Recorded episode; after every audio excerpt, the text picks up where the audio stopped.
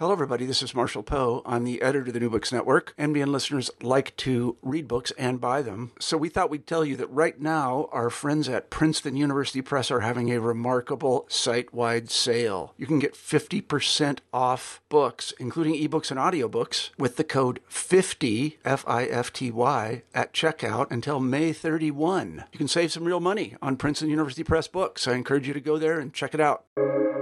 Welcome to the New Books Network. New Books in Southeast Asian Studies is sponsored by the ANU Southeast Asia Institute, the Griffith Asia Institute, the New York Southeast Asia Network, the Nordic Institute of Asian Studies, and the Sydney Southeast Asia Centre.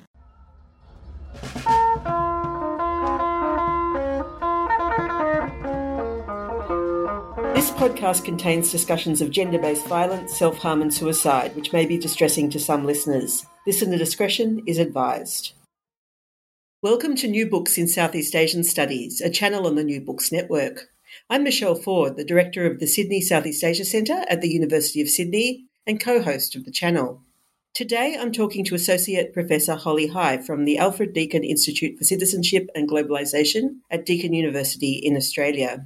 Holly is the author of Projectland Life in a Laos Socialist Model Village, published by the University of Hawaii Press in 2021.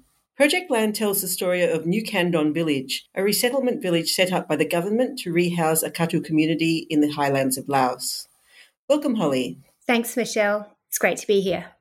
Holly, I'd like to start by asking you what brought you to write this book? This was a book that I wrote after hearing some incredible stories in a really remarkable village in Laos. I didn't go looking for remarkable stories. I was looking to find a new field site in Laos. I wanted to study ethnic minorities.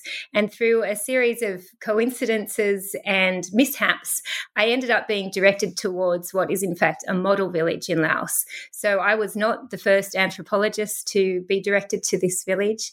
Uh, while I was there, a lot of development workers and Thai study groups coming to study culture and other villages looking to study how to enact government policies were also directed to this village. So my study turned into a study of what it is to be successful in Laos politically. So, you're interested in the sorts of success politically that are available to grassroots people, in this case, the Gatu. What in particular interested you about this group of ethnic minority peoples? As I said, they were held up as a model village. So I suppose one of the things that I learned in the process of this research is some of the stability of the Lao People's Democratic Republic regime in Laos is the way it's been able to colonize people's ideas of success. So, this is a topic I touched on in my previous book, Fields of Desire, where I was talking about people's aspirations for the future. But what I hadn't appreciated before was how much models and emulation were also important in solidifying the regime. And so, when I went did this second study and ended up in Gandon village, I found myself in the midst of a, a village that was put on display about what policies look like when they're done right and what the best case scenario is for people when they do follow the policies and do actually implement them. A lot of people who have written about politics in Laos before have said there's a big gap between policy and implementation. So often, studies of policies there have been studies of policy failure. But when I went to Gandon, I found myself in the midst of claims to success that they had this policy and the village were asked to carry out these activities and they did it and, and look at this and how can others achieve a similar success. But that's only half the story. As I said, I wasn't the first anthropologist to go there either. And it's been a bit of a magnet, I guess, by Laos studies terms for anthropologists, not as much as the north of Laos, but in terms of the south of Laos, I'd say that Gatu are one of the most intriguing ethnic groups from a sort of classic anthropological point of view.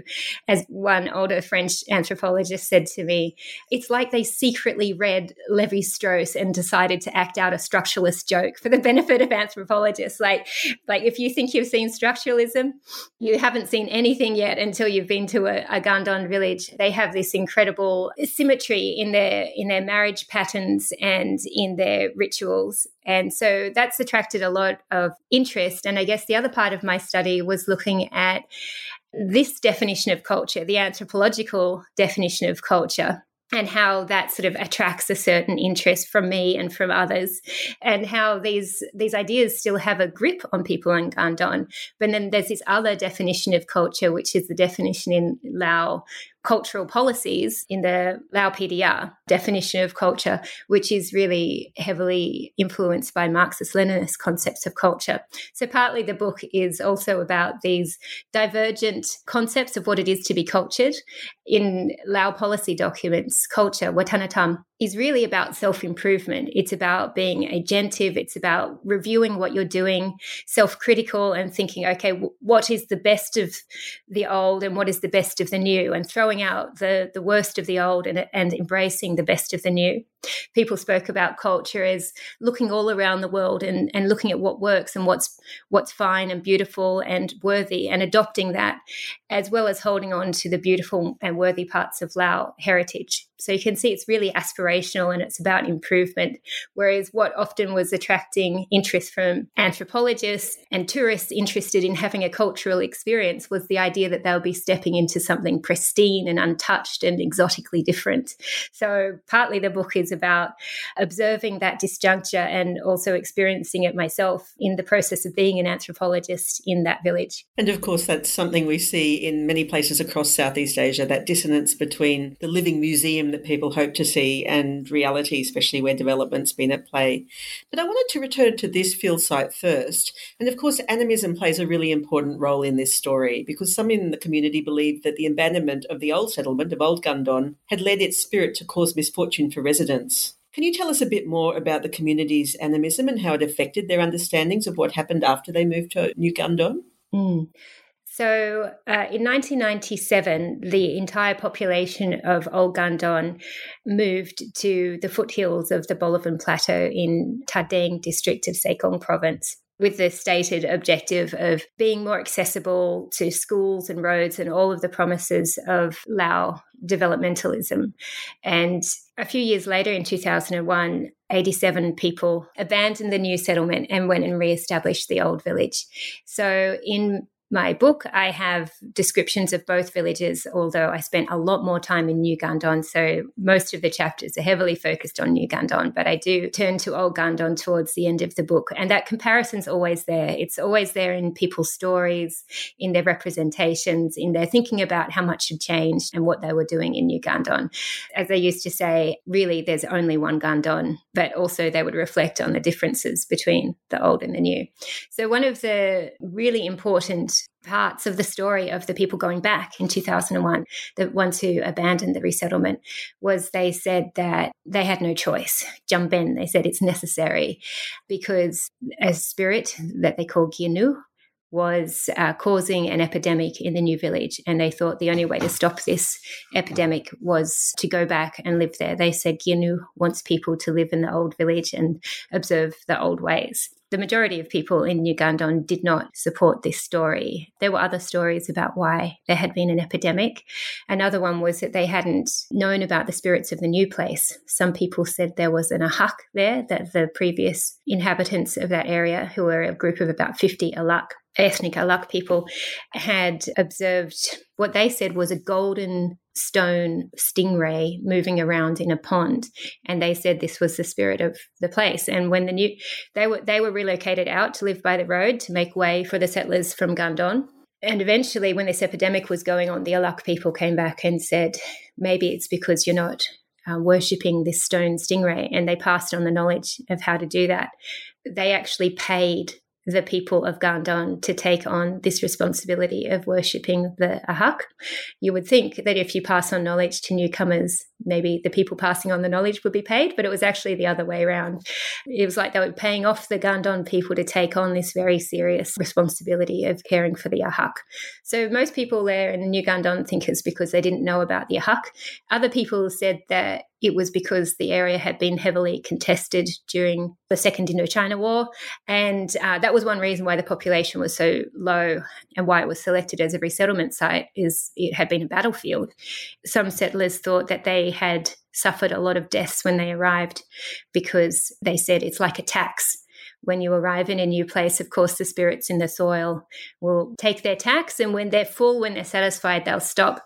So, another thing that they organized, and this was organized by the village chief, was a Buddhist exorcism. And of course, these people aren't Buddhists, but they hired a Buddhist from what was now a nearby town and um, Tateng, and they made a boundary around the village and they retrieved a stone from the river and planted it in the middle of the village and stones at points around the outside. And then they shot guns to scare the ghosts out of that territory. Uh, so that was the third thing they did. And then fourthly, there was an anthropologist, a, a Japanese anthropologist living in the village at the time, and he said the epidemic was probably cholera which is very sad. As the village chief said to me when he was thinking about this, he said, We came from a place that had pure mountain water. So when we moved down here to a crowded foothills area, it wasn't a surprise to me that many people died. So, estimates of how many people died in this epidemic out of a thousand people, about 75 to 100 is the estimates I've heard, but there was no clear records kept of this.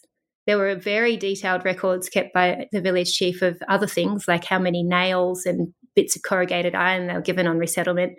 But I wasn't shown any clear records of how many people died in the epidemic. And people say they tried to get medical help, but there was never any treatment. People talked about walking into town with their, you know, feverish two year olds and being told at the hospital there's nothing wrong with your child, and then the child dying there at the hospital. And it was people of all ages, it wasn't just children, it was old people, teenagers. So it was obviously a very distressing time for them and a real scar. People, when I was there, spoke about having no food. They said. So all we did was eat the green bananas from the village next door that had set up a commercial um, banana plantation and they generously gave away, but they were still green. So it was a really tough time. But by the time I arrived there, things were more settled. Um, they had irrigated rice fields. They had some garden area. Some people had jobs on a rubber plantation. A lot of people were working for the military. I did a survey, and the military was the largest employer in the village. So they were, within Lao terms, relatively prosperous uh, village. It's not really surprising, given that traumatic experience, that they were looking for something to explain their experience. And in the book, you really identified two key characters, two chief protagonists the village head, Wipat, who you've already mentioned, and his brother in law, who embody these opposing positions. Can you tell us a bit more about these two men and why they're so important in your telling of the story? So, this is a story that I tell in the opening of the book to try to guide readers into seeing that there's not just one perspective on Gandon and not just one perspective on the changes they've been through, but there is really just one way of having your story affirmed by the larger political situation in Laos. So, uh, Wipat is the village chief in New Gandon. He told me that he was responsible for arranging the relocation back in 1996 97. He said that Prior to that, the village was run by a council of elders. And when the idea of resettlement had been raised with them, they had said, We're happy here, we're fine, thank you, we don't need it. And in a way, they had the the ability to say that because the village had been very important in the revolution. That village has been described by Yves Goudineau as the center of the Pathet Lao in the south of Laos. So they were like the headquarters of the revolution in the south. And so they had the political clout to resist pressures to relocate. But Wipat looked at his life and felt that it wasn't what he'd fought for. He was involved in the revolution from when he was a teenager, and he was expecting access to medical care and education for his children and change, basically. And then in the years directly after the revolution, he didn't see these changes and he saw the village of elders seeming quite content with what they had. But he described to me, you know, when people were sick, he had to carry them, physically carry them for three days to get medical care over really mountainous terrain. And he had some of his own children die on trips like that. And he wrote to the village chief and he said, I don't want to live like this anymore. I want to live in a place where there is medical care and my children can expect an education. I want to live near a road. I want to have services. And he wrote in secret. And they wrote back also in secret saying, We can arrange this for you, but you need to get people on side. So he used the party structure. As I said, this village had been involved in the in the Communist Party and then the Lao People's Revolutionary Party since the late 1940s. So it was very well established uh, by this period. So he used his position in the party to introduce this idea to other people. And he recorded all of this meticulously, including the fact that even when he was just sharing it with other party members, not all of them agreed. But they have the principle of democratic centralism in the party, which is that even if not everybody agrees, it's majority rule. And once a decision is made, everybody has to go along with that decision. No more dissenting after the decision is made. So he recorded all of this in a journal, which he shared with me about um, how he disseminated this idea first through the party structure and then more openly in the village. And the whole way he records that there was not consensus, but that it had majority support in the village. So, over many years, they negotiated the terms of this resettlement and eventually secured the, the area near Tateng, which was called Dok Lok, before they moved in. And they had, you know, historical links for this area. It was, as I said before, an Alak area where they previously traded for raw cotton. So they were familiar with the area. So, this principle of democratic centralism, where you agree finally to the majority decision, held when they actually moved, but it didn't hold after that, did it? And Wipat's brother in law was a big part of the opposition to this position. That's right. And it's interesting to think about how he presented himself not as a dissenter, because under democratic centralism, dissent is not allowed, it's against the law. So, as I said, Wipat was himself personally in many ways responsible for the relocation of this village. And when I first knew Weepat and heard this story, he did mention that in 2001, 87 people left. And I was quite surprised about this and I wanted to know more about it. And I said, Oh, why did they go? And tell me more about it. And Weepat was not very forthcoming. He just said, Bujaknam cow, like I wouldn't know what they were thinking, you know, very dismissive. So I was surprised then when one day when I was staying at Weepat's house, a man arrived and Weepat was very excited to tell me, look, this is one of the people from Old Gandon. He's just arrived. He's just walked three days to be here. And I learned that this man was married to a woman who was the wife of one of Weepat's wives. And so they were, um, they referred to each other as ayas, which is basically somebody who's in the same marital relationship to the same family descent line, I guess. So they're both in marrying men to the same line. So they were like brothers. And in the book, I refer to them as brothers of the it could have been me variety. Like Weepat married one woman, he could have just as easily married her sister, according to sort of kinship patterns amongst the Gandu. So they were kind of like brothers in law, but also parallel lives, I guess. So Weepat was very friendly with his brother-in-law, very solicitous, you know, honoured guest sort of things while he was staying in New Gandon. And this man invited me to go up to Old Gandon and visit him. They have telephones, but they don't have telephone signal up there, and there's no electricity or anything. So, in these situations, your word is very important. And so, of course, I said, I'll definitely come and visit you. And we made a plan and didn't quite managed to make it on time, but we are probably about six weeks late by the time we finally got round to arriving up there in the village. And then uh, it was Weepat who uh, facilitated my trip up there to Old Gandon. And when we got there, I found out more about this man's decision to leave New Gandon and re-establish Old Gandon. And he was very careful to phrase it not as a choice, but as a necessity. As he said many times, Jump in. So uh, I think that's important in terms of thinking about the space for agency that ordinary people have under conditions set by democratic centralism. So, when a decision is reached and dissent is no longer allowed, democratic centralism is meant to play out like this that the goal is for as many people to express their opinions as possible and all voices are heard. And there's usually a long period of consultation, uh, which is very diligently recorded. And then a call for a vote is made, and then a majority carry the day. And after that, dissent is not allowed. So, how was it that this man was able to take himself and 86 other people out of the resettlement program after the village as a group had decided to go ahead with this. Well, the way he phrased his entire decision making around this was by pointing to spiritual forces well beyond his control. So he talked about the Genu, which was a stone just outside the village. It was a stone in the ground covered with roots and moss. And he said that this stone was used to being worshipped by the people. They used to sacrifice a buffalo at it once a year. And that when the people moved away, they stopped doing this. And that explains the epidemic.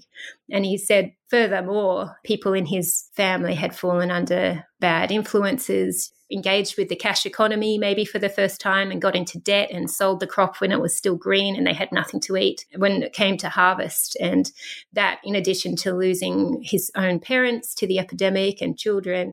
So he he phrased himself as having no choice. And Old Gandon at that time was still under pressure to move. So when I was there, the district authorities were suggesting that they move into a focal site village or maybe move into the new district capital. And when I was there, the people were talking about this and, and saying, oh, you know, the more we talk about it, the more we see these fireballs coming out of the stone on the edge of the village. And we know that's a warning that the Gianu doesn't want to let us go. Fascinating. And that interplay between the two villages becomes really clear when you tell that story. I want to turn to two other key characters in the books these are two women, Sum, who's a local trader and moneylender who probably was dabbling a bit in some sex work on the side, and Liliha, who was a weaver. Can you tell us a bit about them, but also what you learned from them and other women in the village? Mm, great. Uh, thank you. Well, they're actually the best of friends. and both with quite tragic stories, and both ultimately very strong women. Uh, so Sum had a particularly difficult. She was born and grew up in Old Gandon well before the resettlement, and she had the misfortune of being an orphan. And she said she then fell under the care of an uncle who mistreated her and was violent. And she says that he starved her. And she, in fact, is extremely short today my oldest son is eight now, and I reckon he'll be taller than Sum already. She comes up to about my chest, and everybody, her nickname is the little one. But she's very um, engaging and, and chatty. And she was a child when the village relocated to New Gandon. And she and her sister and brother were all under the care of this uncle. And Sum and her brother went away to work. She worked in a factory, so that's quite unusual in Gandon, I'd say, compared to other villages. They have many fewer young people going off to do that kind of seasonal agricultural labor and factory work. By contrast to other villages, I know this village like to keep their young people close or in government jobs. So she did that and that was and she spoke about how, you know, for the first time she had to do things like work out how buses work and work out how she could use telephones and and these things. So I think it really broadened her horizons a lot. But when she was at the factory, she had these horrible violent dreams about her sister, like blood everywhere. And she was so worried about her sister that back then her sister didn't have a telephone, she couldn't call her. So she was so worried, she went all the way from Vientiane back to Gandon, which would have been at least two days on public transport in those times. And she arrived to find, unfortunately, her sister had already committed suicide. And the circumstances were that her uncle had arranged a marriage for her that she didn't agree with, and she felt totally powerless to say no. So she had married this man and then immediately committed suicide. So this was a really obviously catalyzing moment in Sum's life, and she decided she wasn't going to go back to the factory. She was going to stay in Gandon, but she was going to live on her own and establish her own house. So when I met her, she was living in this small shack, getting by by um, lending money, trading in rice, and selling little commodities in a shop front. And she was extremely forthcoming compared to other young women in the village. Of course, she had that experience speaking Lao, so she was much more confident using Lao to talk to people from outside the village and she was really interesting and and she was a storyteller you know and she she bucked other conventions in other ways as well like she wore jeans around instead of wearing weavings and she hated the smoking the pipe smoking that other people did and that which is almost like a cultural emblem of of this village smoking the long bamboo pipes but she sort of would cough if people lit up near her. And there were other ways that she really struck out on her own and experimented with how she could be a woman not located in one of these patrilineal households that are the traditional structure of a Gandon, of a Gatdu village. And her friend, Liliha, had taken the other path available, uh, which was to conform with these conventions. So her story, which is also very sad, was that Uh, she was about 13 years old when the village resettled. So she had grown up with a loving family in Old Gundon. Both her mother and father were big figures in her life. So she wasn't an orphan. But when they relocated, um, they didn't have much money and they felt that their chances for the resettlement going well would be better with the more money that they could get together. So she was 13 at the time. And so she was betrothed to her 13 year old cousin. And there was a bride price that was paid for her. Usually it's eight or or 12 items, valuable items like gongs and ceramic jars and buffaloes. So, quite a substantial amount of money. I can't remember the exact figure, but it would have been in the thousands for this wedding. So that money was really valuable for her family succeeding in the resettlement. And also, the other benefit of the match was that the family she was marrying into were comparatively wealthy. And her parents thought that if she was with them, she would have a better chance of surviving and doing well in the upheavals of the resettlement. And actually, she they were so wealthy that when they first resettled, they were able to afford to live in Tardeng Township, while the village was being established. And that's where she lived for the first couple of years of her marriage. And while she was in Tardeng, she met a, a Lao man. Uh, I don't know much about him. He seems like a ne'er do well to me, but she she fell in love with him. She was only thirteen or fourteen years old, and she got pregnant. And but she was married to this man who was in the in New Gundon, and so she was living with her mother in law, and her mother in law said, Well, you keep the baby, uh, but it's, you know, the father is, is your husband, and you never see that Lao man again unless he can pay the bride price. And the bride price was thousands of dollars, and he just left town, the Lao man, I think. So she went back, she was forced to leave Tardeng and go back to this New Gundon, which was obviously going through a cholera epidemic and very lots of upheaval, food shortages, and to try and carry out the pregnancy and give birth there. And she says when it came the day to give birth, she was told she had to do it alone, to leave the village and just do it somewhere in the forest by herself, uh, which she did. She said, thank God, eventually someone came and looked for her because she did end up hemorrhaging. You know, she gave birth to a live baby, but she hemorrhaged and they took her to a nearby clinic and luckily saved her life. But the child only lived for 10 days. And after that, she was never able to get pregnant again. But she did stay with that man, her cousin slash husband. They were still living together when I met them. But when I met her, she was going through a real period of, you know, thinking, what if, like, what if the baby had lived, or what if I'd managed to stay with that Lao man, or what if somebody had just cared for me more? Then, then the baby might have lived and I might have had more babies. She was really sorrowful that she hadn't been able to have her own children after that first attempt. And the couple were going through lots of sort of divinations to see why it was they were infertile. And she spent a lot of time then talking to me about how unhappy she was. And I guess the context was this of this was she was an excellent weaver and she weaved a lot, you know, on commission and stuff. And it didn't seem to make any economic sense to me. Like when I asked her how much she was being paid for these weavings versus the cost of the inputs, I was like, this you're hardly making any money at all. You'd be better off going for a day to work in the asparagus plantation or something. But she she seemed to really get something out of it. So I was like, well, will you teach me how to weave? So we sat together for many hours her trying to teach me how to weave. And what I learned in the end was that weaving is suffering. And if you're not suffering when you're weaving, maybe this isn't for everyone, just in this context. If you're not suffering when you're weaving, you are literally not doing it right. I heard it so many times. They were like, Does it hurt? And I thought they were concerned for my well being. I'll be like, No, no, it's fine. It's not hurting me. And they're like, Well, then you're doing it wrong. Hold it tighter. so um, so I was like, okay, so weaving is meant to hurt. And we would sit here and weave, and she would tell me these laments about this tangle she'd gotten in with her cousin husband who she said, you know, he could divorce her and then the bride price would be forfeited. But if she tries to divorce him, then her brother would have to pay twice the bride price just to buy her freedom. And he couldn't do that because he'd already spent the bride price on buying his own wife.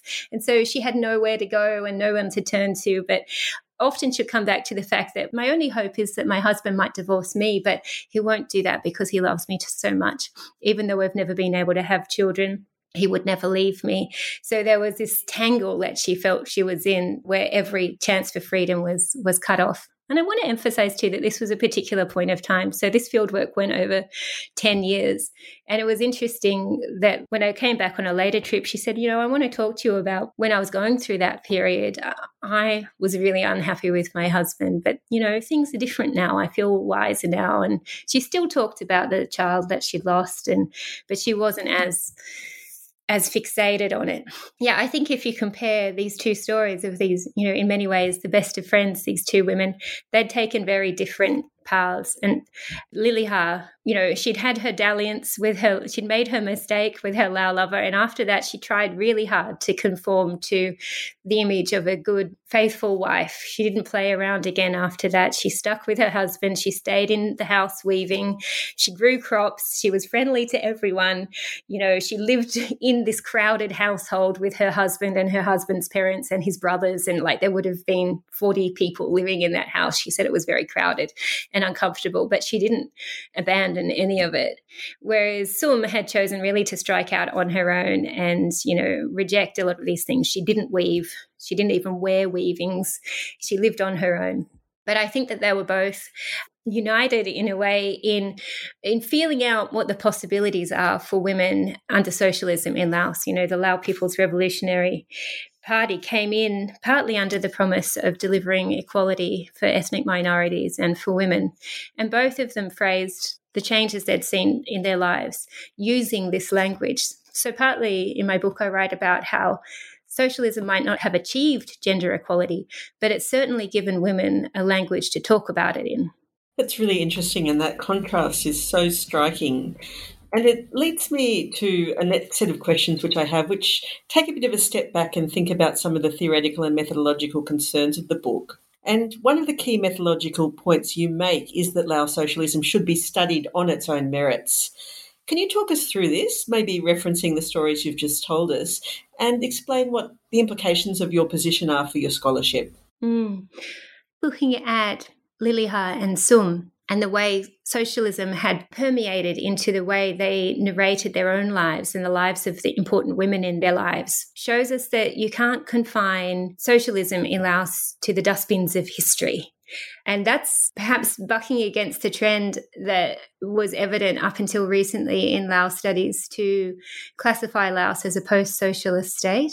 Post socialism was a concept that gained a lot of currency after the fall of the Berlin Wall and the collapse of the Soviet Union, when a lot of scholars got access to these countries and started studying social transformation after the fall of various socialist regimes. And so this created a sort of great outpouring of scholarship. There was a lot of vibrancy in post socialist studies at the time. And in many ways, I think Lao studies somehow got caught up in this um, post socialist wave. But after spending a lot of time in Kandon, I became less and less sure that it was warranted to classify Laos as post socialist. If you look at Lao language sources, which I did in this study and others, Socialism, the word, Sangkomnion, you still expect to see it. For instance, in the motto of the Lao People's Revolutionary Party, they release a different motto for each year. And, you know, the one that was released, the final line of it is sort of onwards towards socialism, exclamation mark, you know. So in official pronouncements, socialism is still there socialism is a goal, it's an aspiration. And that's true for the party and the party state as much as it is for the way it permeates down into everyday villages like the ones I met in Kandon.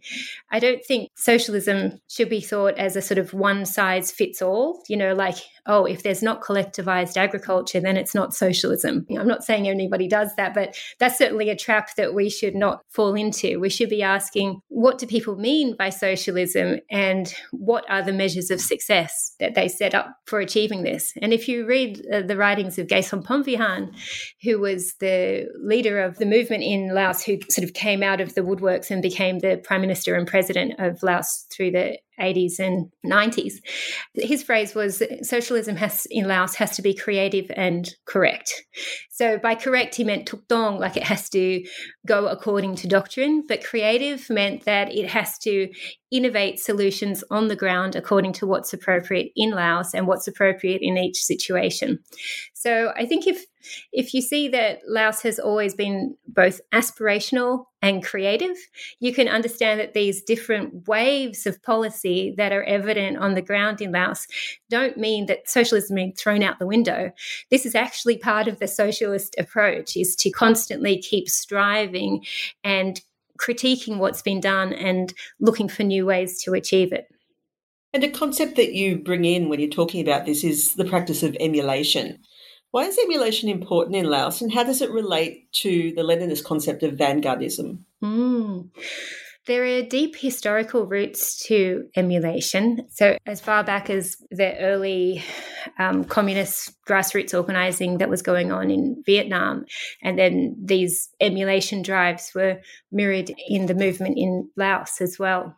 Now, why these, or even if these were successful, I can't be sure. But what I do know is that I see evidence of emulation in a lot of different facets of policy in Laos.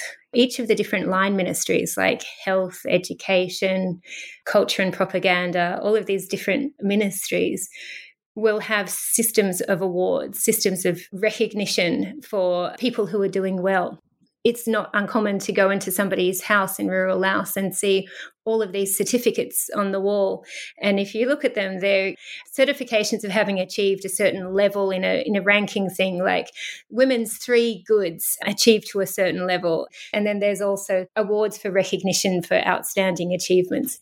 So that's at a household level, and then you have it at the village level. So if a certain amount amount of houses get a certain certificate, like I think it's 80% of the houses are certified as achieving something, then they get that recognition on a village level. So then it can become like a women women's three goods village or a, a safe and clean village or a model healthy village and all of these things. So there's intensive use of recognition and awards to try and encourage people into doing the right thing rather than punish people for doing the wrong thing.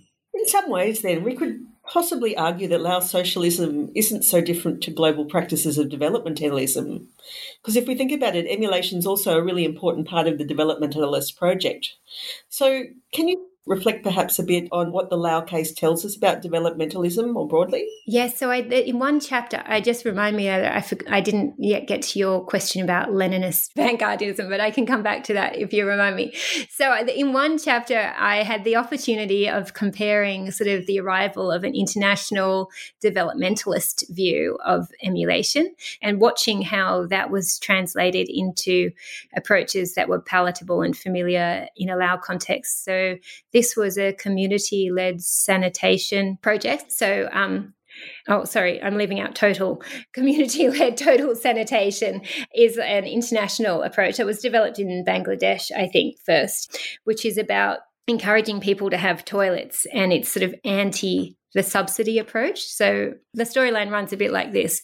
In the past, people wanted everyone to have a toilet. And the way they went about trying to achieve this was that they would give toilets to people or they would give people enough money so that they could buy a toilet. And that this notoriously didn't work. And you ended up with all of these latrines around that weren't maintained and weren't used and weren't very useful for anything. So Kamal Kar, I think, is the name of the man who developed this alternative approach. He did participatory interventions with people like walking around their fields and the location of the village and drawing a map and noting down every time they saw an open defecation, which means like a a visible poo, either human or animal, sitting there. And he did things like putting a plate of food next to a plate of feces and showing people how the flies flit from one to the other. And all of these things, the word is triggering. They're meant to trigger an emotional response in people. And then they're meant to be so triggered that they then just go out and build their own toilets because they want them. So, this approach has been criticized as extremely neoliberal in its outlook and other things, but it's been quite influential globally.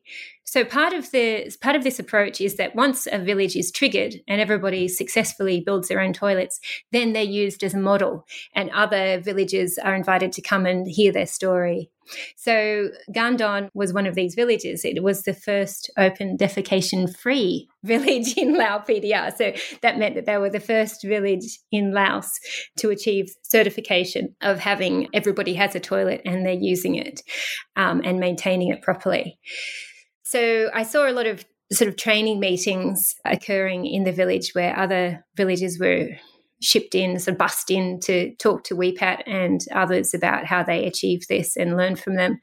And I was able to hear WEPAT talk about this and compare that to the sort of English language documentation about how this is meant to happen. So I think the important modification is that WEPAT would say things like, you know, we held a village meeting and and we said to people, do you all want to have toilets? And of course everybody said yes. Well, some people didn't say yes, but though they were in the minority. So you can see democratic centralism working there.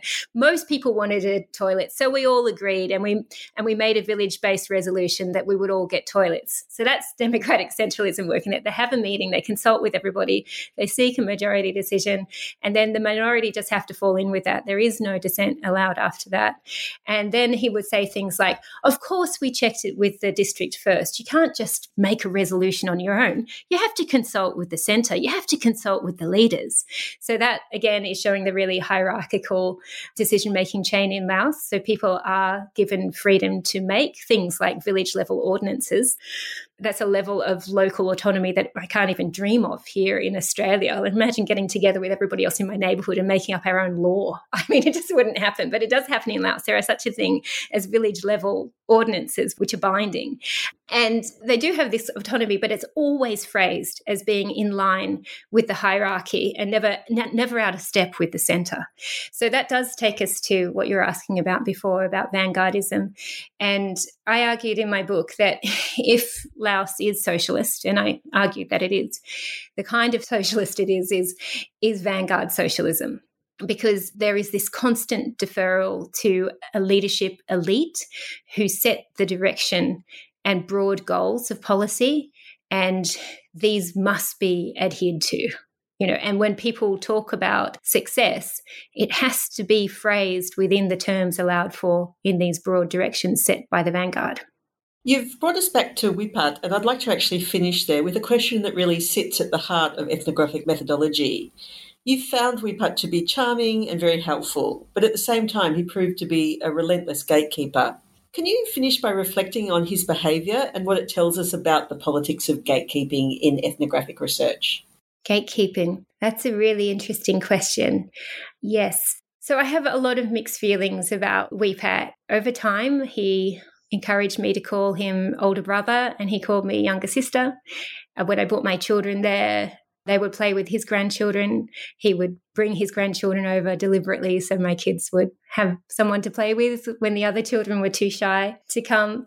A lot of things have happened in the years that we've known each other. We, we took that hike into the mountains together, which was an incredible experience. And in total, I can say that this research project would not have gone ahead if WEPAT had not supported it. And he spent countless hours with me, telling me in detail about the village history and myths and, and folk tales and explaining the marriage system to me and all of these other incredible things, which are it would trivialize it to say that I owe him a great debt. It's it's well beyond that.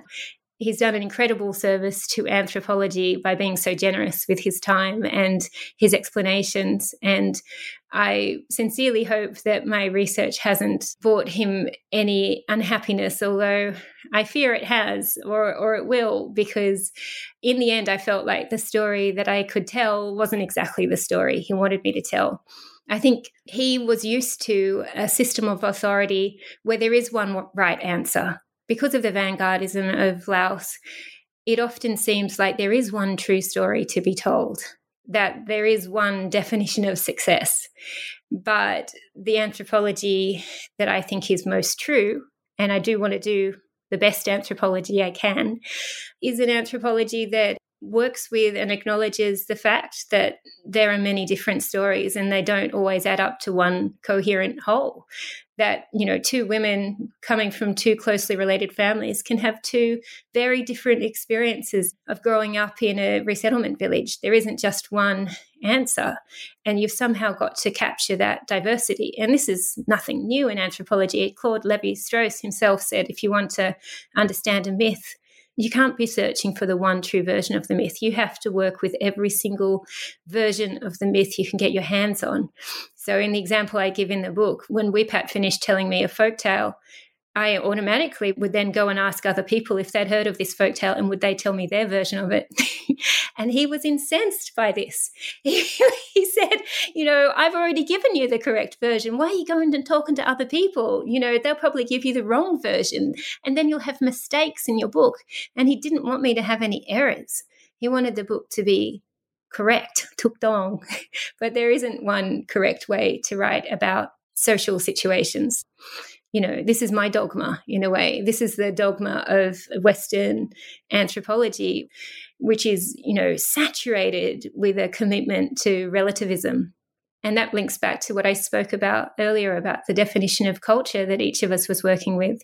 For me, cultures vary and they're all beautiful in their own way, sort of thing. Whereas for him, cultures have a teleology and they're all heading to one shared point of aspiration. And, and what makes us different is just how far advanced we are along getting on the road to getting there.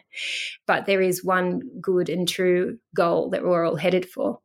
So I had to work with that as part of what I had to display cultural relativism towards. Like, could I participate in and and come to see his worldview and take it seriously and not dismiss it, um, but still have room in the text for other people's views as well. And I think you achieved that very well. Well, thanks, Holly. That's a great place to finish. But just before we wrap up, I'd also like to ask you about your new Future Fellowship project on birthing practices.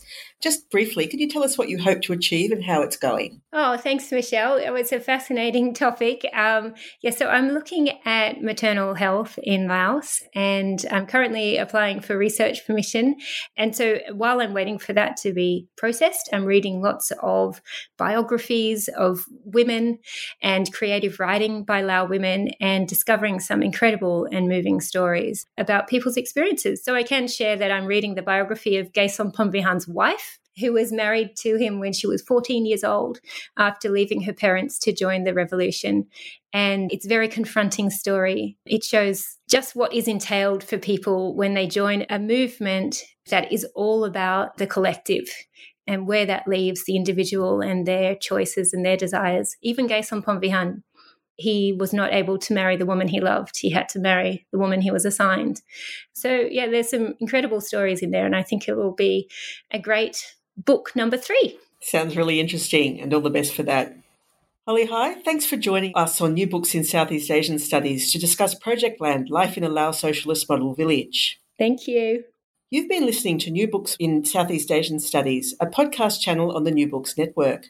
This has been one of hundreds of conversations about Southeast Asia related books on the channel.